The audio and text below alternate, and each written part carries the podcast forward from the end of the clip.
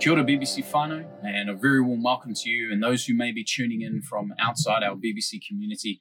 Uh, my name is Rob Stacey. I'm the Generations Pastor, and it is my privilege this uh, this Sunday to be partnering with our very own Pastor One, Monica Carey, and bringing you the second in this series, uh, second message in the series, His Kingdom.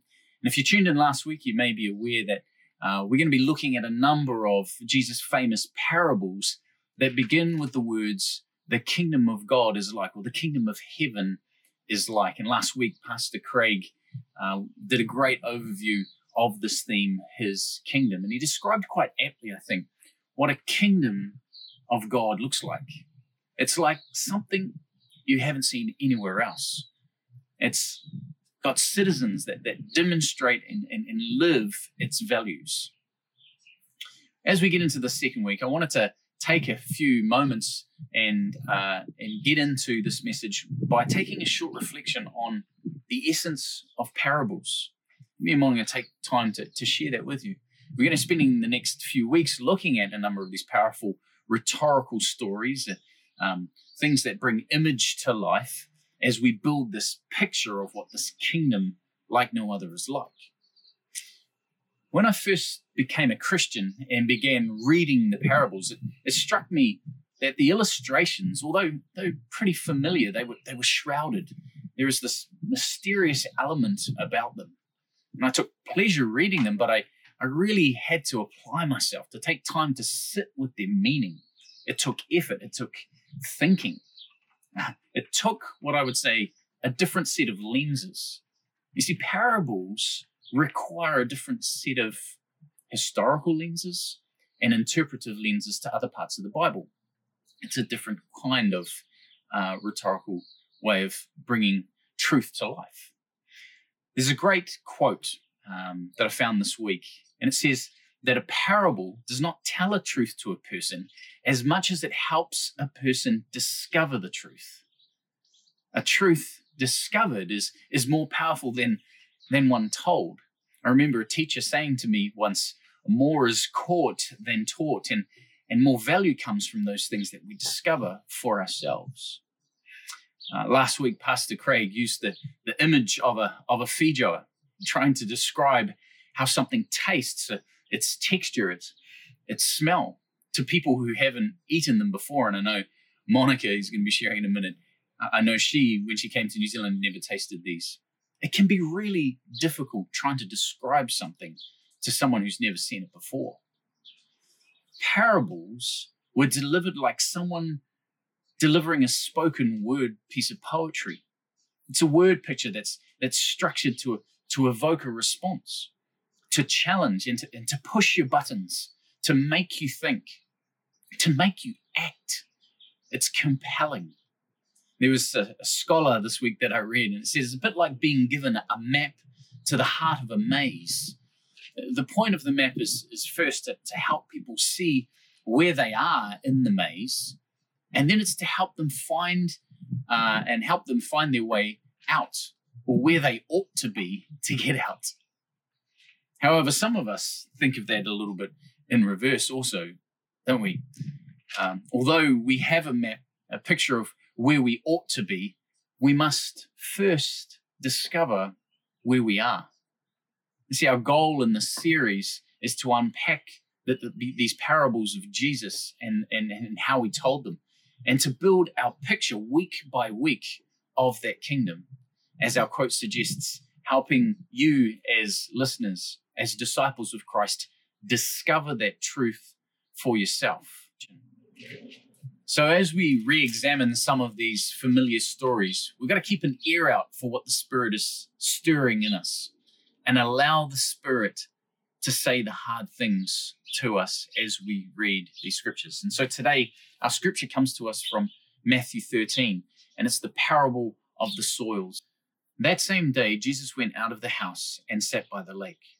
Such large crowds gathered around him that he got into a boat and he sat in it while all the people stood on the shore. And then he told them many things in parables, saying, A farmer went out to sow his seed. As he was scattering the seed, some fell along the path, and the birds came and ate it up. Some fell on the rocky places where it did not have much soil. It sprang up quickly because of the soil was because the soil was shallow. But when the sun came up, the plants were scorched and they withered because they had no root.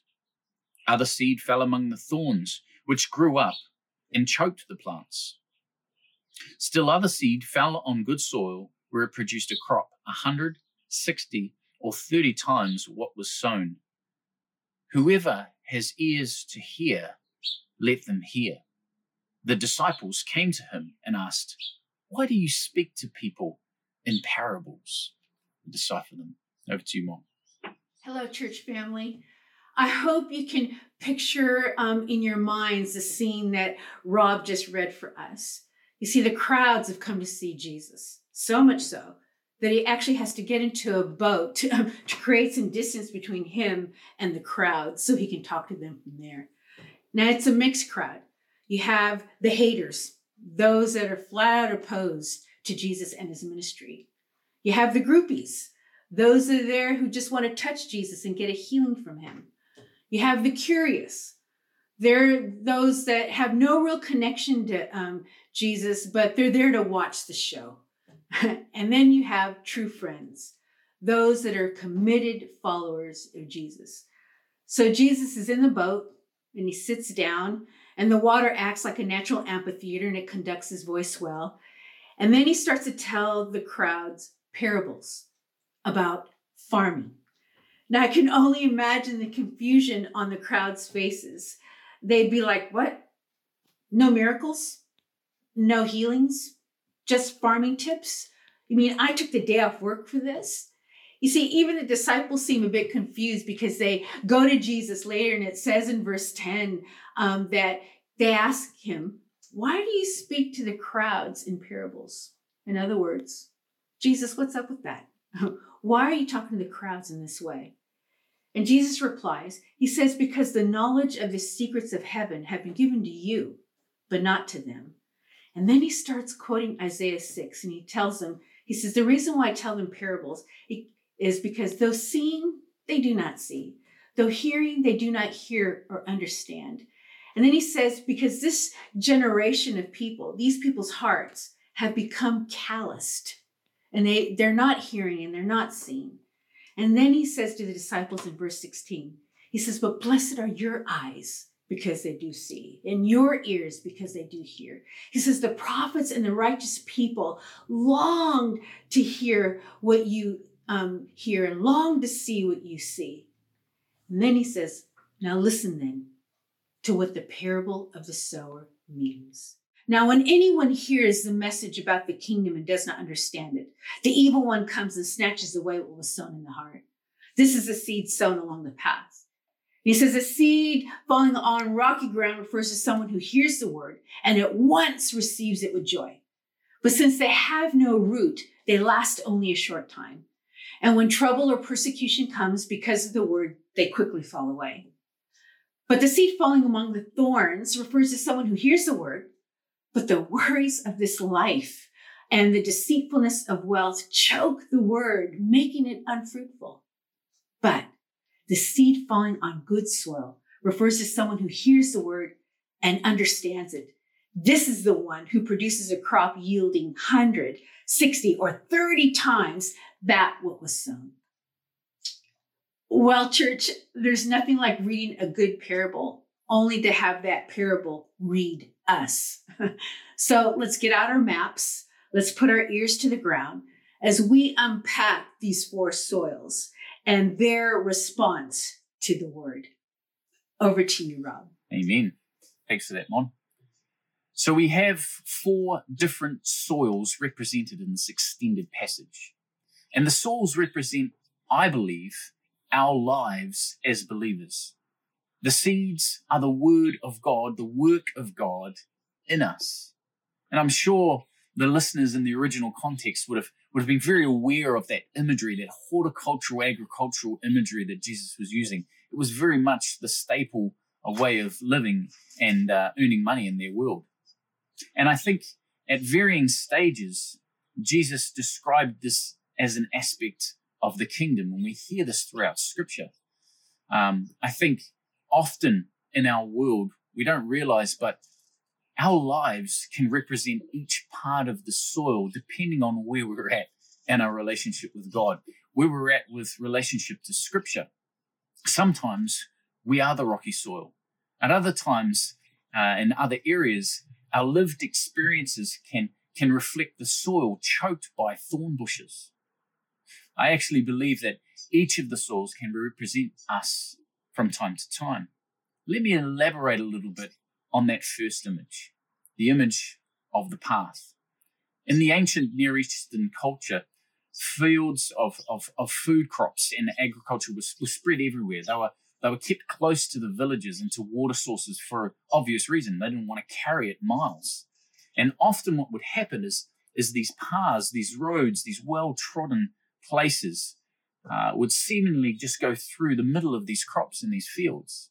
Um, people would just plant anywhere they could. It was it was their livelihoods, and if there was fertile soil there, they would put it there, even if it's at the gate of their village.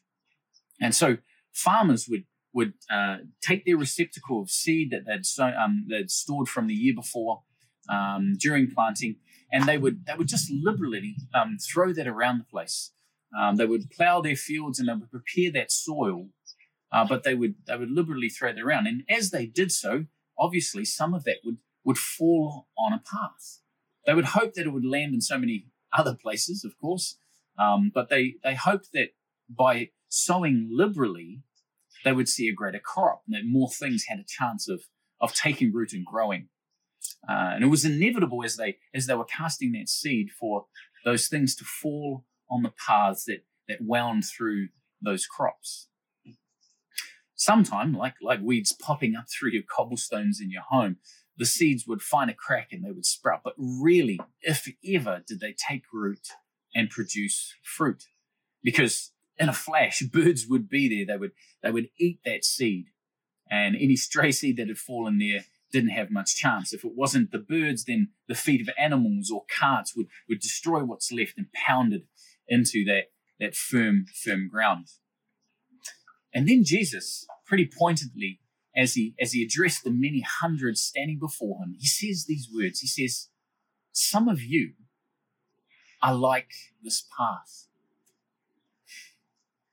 You see, the kingdom of God and all it constitutes can't, cannot penetrate soil hardened and trampled and unreceptive to the word of God. There's a great picture in the Middle Ages, knights and soldiers alike would be baptized with, with their sword hand out of the water so as to keep uh, their hand for battle and for, for killing, as if doing that made it righteous and, and um, without any judgment. I wonder though how many of us do exactly the same thing in areas of our lives where we won't allow the truth or the power of God's word to penetrate, to plow through those hard places and allow the kingdom life to spring and to bear fruit in us. I know in my own life, I've, you know, God has challenged and even embarrassed me as I read the words of Jesus as I understood something new about his kingdom that I did not have bearing fruit in my life. You see, for many years, I held on to unforgiveness uh, about the things in my childhood, um, bitterness that, that harmed me for, um, well, bitterness that harmed me more than those who were the perpetrators. And so I wonder are there areas in your life that still represent the hard path? the unyielding soil, the, the sword hand. Maybe, maybe there's an addiction in your life that you're struggling to shake. It's been there for a long time. Maybe there is or there was abuse that, that you've endured and it's created scars. It's, it's created a hardened path in part of your life. Maybe it's unforgiveness like me that you harbored for many years pride that you that you hold on to. Maybe it's a spirit of stinginess where you, you're being challenged to serve another or to give more than you desire, but, but God is pulling on that string and, and you're just resisting. In fact, you're getting harder with every request He puts to you. Hmm. I don't know, but some experience, or or maybe it's it's it's brokenness has created path-like soil, ruts that are resistant to the truth of Scripture and the love of Jesus. And when the Word of God challenges that, and the Holy Spirit convicts us of that, the instinct is only to become more firm. I wonder what part of your life, past or present, is being exposed in the season as path, as hard ground, resisting the careful and the loving work of Jesus and the Spirit because we can be drawn there. This is a time like no other. Lockdown and isolation do things to people, is it pressing on that hardened path. You see, the kingdom of God is a kingdom of restoration and hope, of freedom and liberty from ourselves and into the care of a king. See, the kingdom of God is about restoration of people. And I wonder, will you allow the plow to break through the hardened ground so that the seed of God can penetrate? That can bring new life, new fruitfulness where it's never been before. It's something that we all have to deal with at some point in our life. And I wonder right now if it's something that you're dealing with. There is more types of soil, and so I'm going to hand over to Monica now to lead us through the next part of the passage. Now, in the second soil mentioned, Jesus said, Others like seed sown on rocky places hear the word and at once receive it with joy. But since they have no root, they last only a short time. And when trouble or persecution comes because of the word, they quickly fall away. In essence, Jesus is saying that there are others who, once they hear the word, you start to see life change. Um, maybe it's others like family or your friends, or maybe it's you. And they have this Jesus moment in their life, and change and growth starts to happen. There's newness going on there, and they're real excited about it. But when trouble comes, or adversity hits, or this Christian thing starts to cost them something, they're easily plucked up. Um, you see, the soil looks really good on the outside, but if you just dust off the surface, even just a little bit, what you see are rocks and stone. See, it's that little plant that Rob mentioned that grows between the crack in the cobbles. It wasn't there one minute, but the next day, it's like a foot tall. It's like, yeah, a foot tall. And when you go to um, pull it, it pulls out so easily. Now, it pulls out easily because there's no roots. There's no depth. And church, when there's no root in a plant, there's no life. Jesus is saying that there are some people who have no spiritual root in their life, that there's nothing that they are anchored to. Maybe it's because their Christianity is based on their parents, or it's based on a pastor or a speaker or the music and the ambiance of the church they attend. You see, they are attending church, but there's nothing that they're really committed to. There's no relationships they're forming or any deeper um, spiritual um, growth going on. And as soon as opposition comes, or as soon as you get back to those old friendships or those old relationships, or you get pushed back from family members, or real adversity hits, like losing a job or a health scare, and life starts to go pear shaped, then you're out you're done. It's because I, I didn't sign up for this. See, we've all had conversations where we ask, whatever happened to so and so? They were doing so good there for a while. It was such a quick start. But like that quote, quick starts don't make great endings. You know, I think for me, I was in danger of that very, very scenario when I was a young Christian. I think God had to literally um, take me out of my environment and put me far, far away in the Rocky Mountains of Colorado to do a discipleship training school in YWAM. You see, I had to grow me some roots. God had to grow some roots in me. You see, I was growing spiritually in Orange County and it was sincere. But when I look back, I think it was a shallow sincerity. Um, you see, I had a lot of rocks. So I made the decision to jump in all in and to pursue God wholeheartedly. So I left everything. I left everything behind to go and learn all I could about Jesus. I was passionate. And I'm amazed when I look back because I realized that wasn't even me. That was God in me to pursue, me pursue him like that. You see, what I didn't know then, but God knew, that adversity would come at me like a tidal wave that summer. And if I hadn't been surrounded by um, mature Christians who loved Jesus with all their hearts and um, who helped root me in his word and more importantly, more importantly, root me in his love, I would have walked away. I know me. It was only by the grace of God and the mercy of God that sustained me during that time. You see, I've learned that God's work in my life has to be a personal daily commitment. It can't just be a happy thought or a happy want. Um, you see, like those in the crowd who came to see Jesus, there are those who follow Jesus for the blessing and the best outcome, which we do get. Um, but they want a savior, not lordship. They want salvation. I mean, we all do, but they don't want Jesus as their Lord. Um, it's like me wanting to lose weight.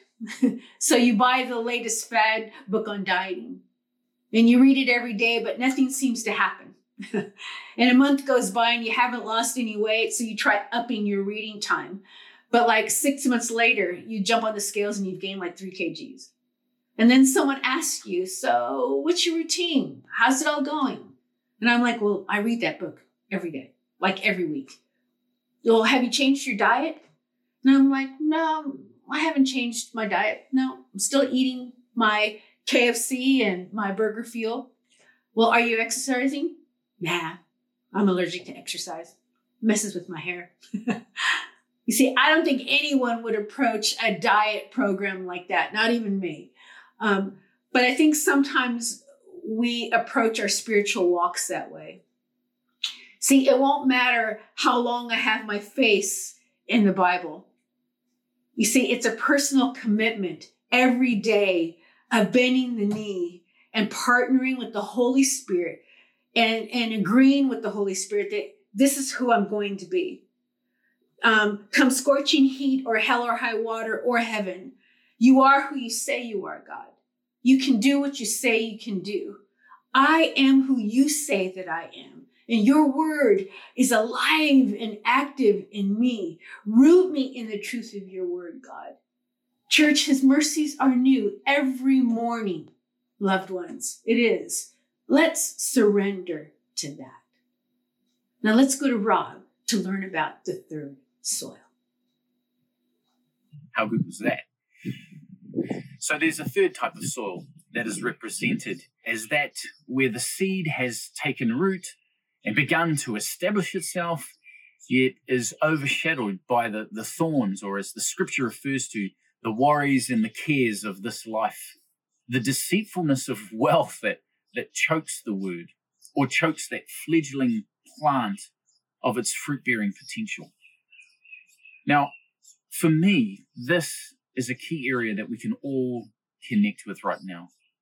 I personally think that this is a direct word for some of you who are listening today.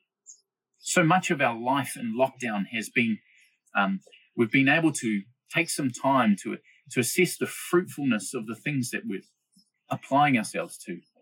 The words Pastor Craig recently shared in our Amos series, examine, examine, examine, seem very apt during this, this time. The post COVID world, the new normal, should not be the same. Why? Because we took the time to discover the true value of key areas in our worlds, just as I shared earlier. You see, working from home for me has taught me that I'm out too many nights a week, that my family have, have loved seeing me more. You don't get that time back. But I can allow the busyness of life, when it goes back to normal, to choke out that truth that we've discovered. You see, it's taught me that even in the midst of this, this lockdown, that I actually have a greater capacity to be generous than I am, more generous than I am. And I should create more space to serve others.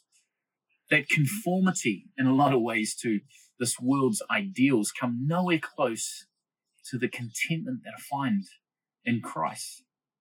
These are things that I have learnt during this lockdown, probably things that I've discovered more poignantly. So, what has it taught you? What has fallen out of your top 10 priorities for your life as you've had space to think and to reflect?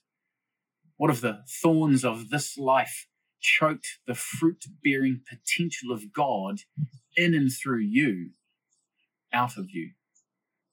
Because you were busy pursuing these other things. What is what are those things that are going to choke that life-giving, fruit-bearing potential out of you? Is it notoriety? Maybe some of you are pursuing a relationship that you shouldn't be. Maybe it's about having the right look, the right ideal things that the world tells you to have, and it's choking those things out. Maybe it's having the right things. Maybe, maybe you've been pursuing wealth and you started out as doing this as a way of serving God, but it's actually become more a way of serving yourself. See, the seed that sprouts among thorns really gets to fruit bearing potential. So, what are the thorns that are choking God's potential in and through you? But there is more to this story, as you know. There is a fourth type of soil. So, Monica, why don't you tell us more about that? Now, Jesus said, the seed falling on good soil refers to someone who hears the word and understands it. This is the one who produces a crop yielding 100, 60, 30 times that what was sown. You see, there are others whose seed produces fruit. And when Jesus said that this good soil produces a crop yielding 30, 60, or 100 times that what was sown, everyone in that agrarian culture knew that that was crazy fruit. crazy. So you could hope to get a five times yield for your crop. That would be great. A seven times yield would be amazing. And there were those rare seasons when a farmer would yield a tenfold return. But 30, 60, 100 times fold, that is ludicrous. You see, in essence, Jesus says that you and I were created to produce ludicrous fruit um, the kind of fruit that a human could never do, the kind of crop a human like me, especially, could never ever produce um, on our own. So you and I were created to impact and change lives by the word in us and through us that a plant like you and I could never do on our own. You see, the soil hears the word and lets it sink in. It makes a difference and it becomes a harvest. And what Jesus is saying that there is a big group of people, like in the crowd, that will leave me. And, but there's also a group of people that will stick with me.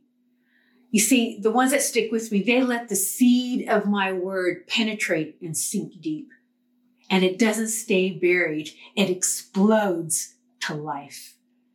You see, God's word has a power in it. It changes you. It changes me and it makes you and I a source of life. Um, the goal of the Christ, of the Christ follower is to bear fruit. Oh, let me say that again. The goal of the Christ follower is to bear fruit. And someone who embraces the word, embraces Jesus, there is always a radical renovation of the heart. Um, Jesus comes and you are dead and he makes you alive. You are lost and he finds you. And he takes his spirit and he plants it in you and you are marked with the promised Holy Spirit, a guarantee of the things to come. You are something new. And the point of the passage is the re- receptivity of your heart, not how much fruit you are producing. Because if my heart is receptive to the word, and I hear his word and I accept it and I receive it and I obey it, that seed will burst into life. Um, it will radically change my heart and I will produce fruit.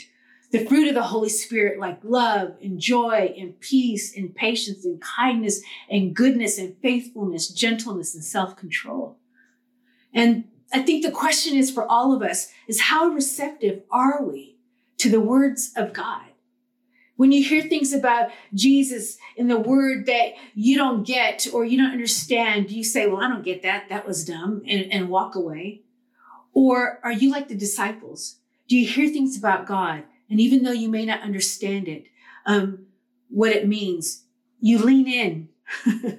you lean in you go to Him and you say, I want to. I want to understand this, Lord. Help me to understand what I need to take seriously, what I need to think about. See, that is why church community and life groups are so important in the life of our church because it's where you glean and share and learn from others and alongside others to gain insight and to go deeper into God's word, into relationship with Him, and a relationship with others.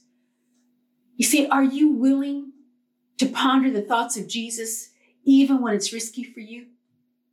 When it might cost you that relationship? Are you willing to listen to him, even though it may have social ramifications for you that could get messy? Are you willing to listen to him, even if it means letting go of some of the things that may bring you a lot of comfort in this life? Are we willing to let God plow up the hardened parts of our hearts so that he can give us his heart and heal us? I mean, do we value him like that? I know I want to.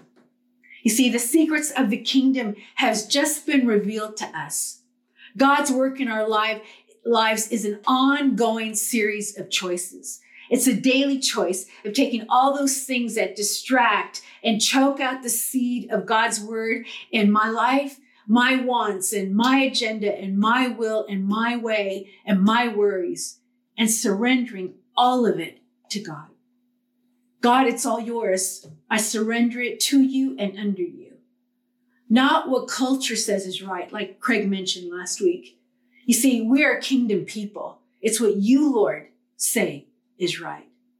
You see, it's an ongoing daily waking up and saying, God, help me die to making this day all about me and what I want. Oh God, how can I make you look good today. He who has ears to hear, let him hear. let me pray for us. Oh Lord, yes, the cry of our hearts is that you would give us ears to hear and eyes to see and hearts that understand the things of you. Plow, weed, break up, soften the rocky hearts the, our rocky hearts towards you. Stir up our affections for you and for your word. Give us understanding, Holy Spirit. You see, we want to be fruit bearing kingdom people for your glory. Help us to set our faces like flint as we daily choose to follow you.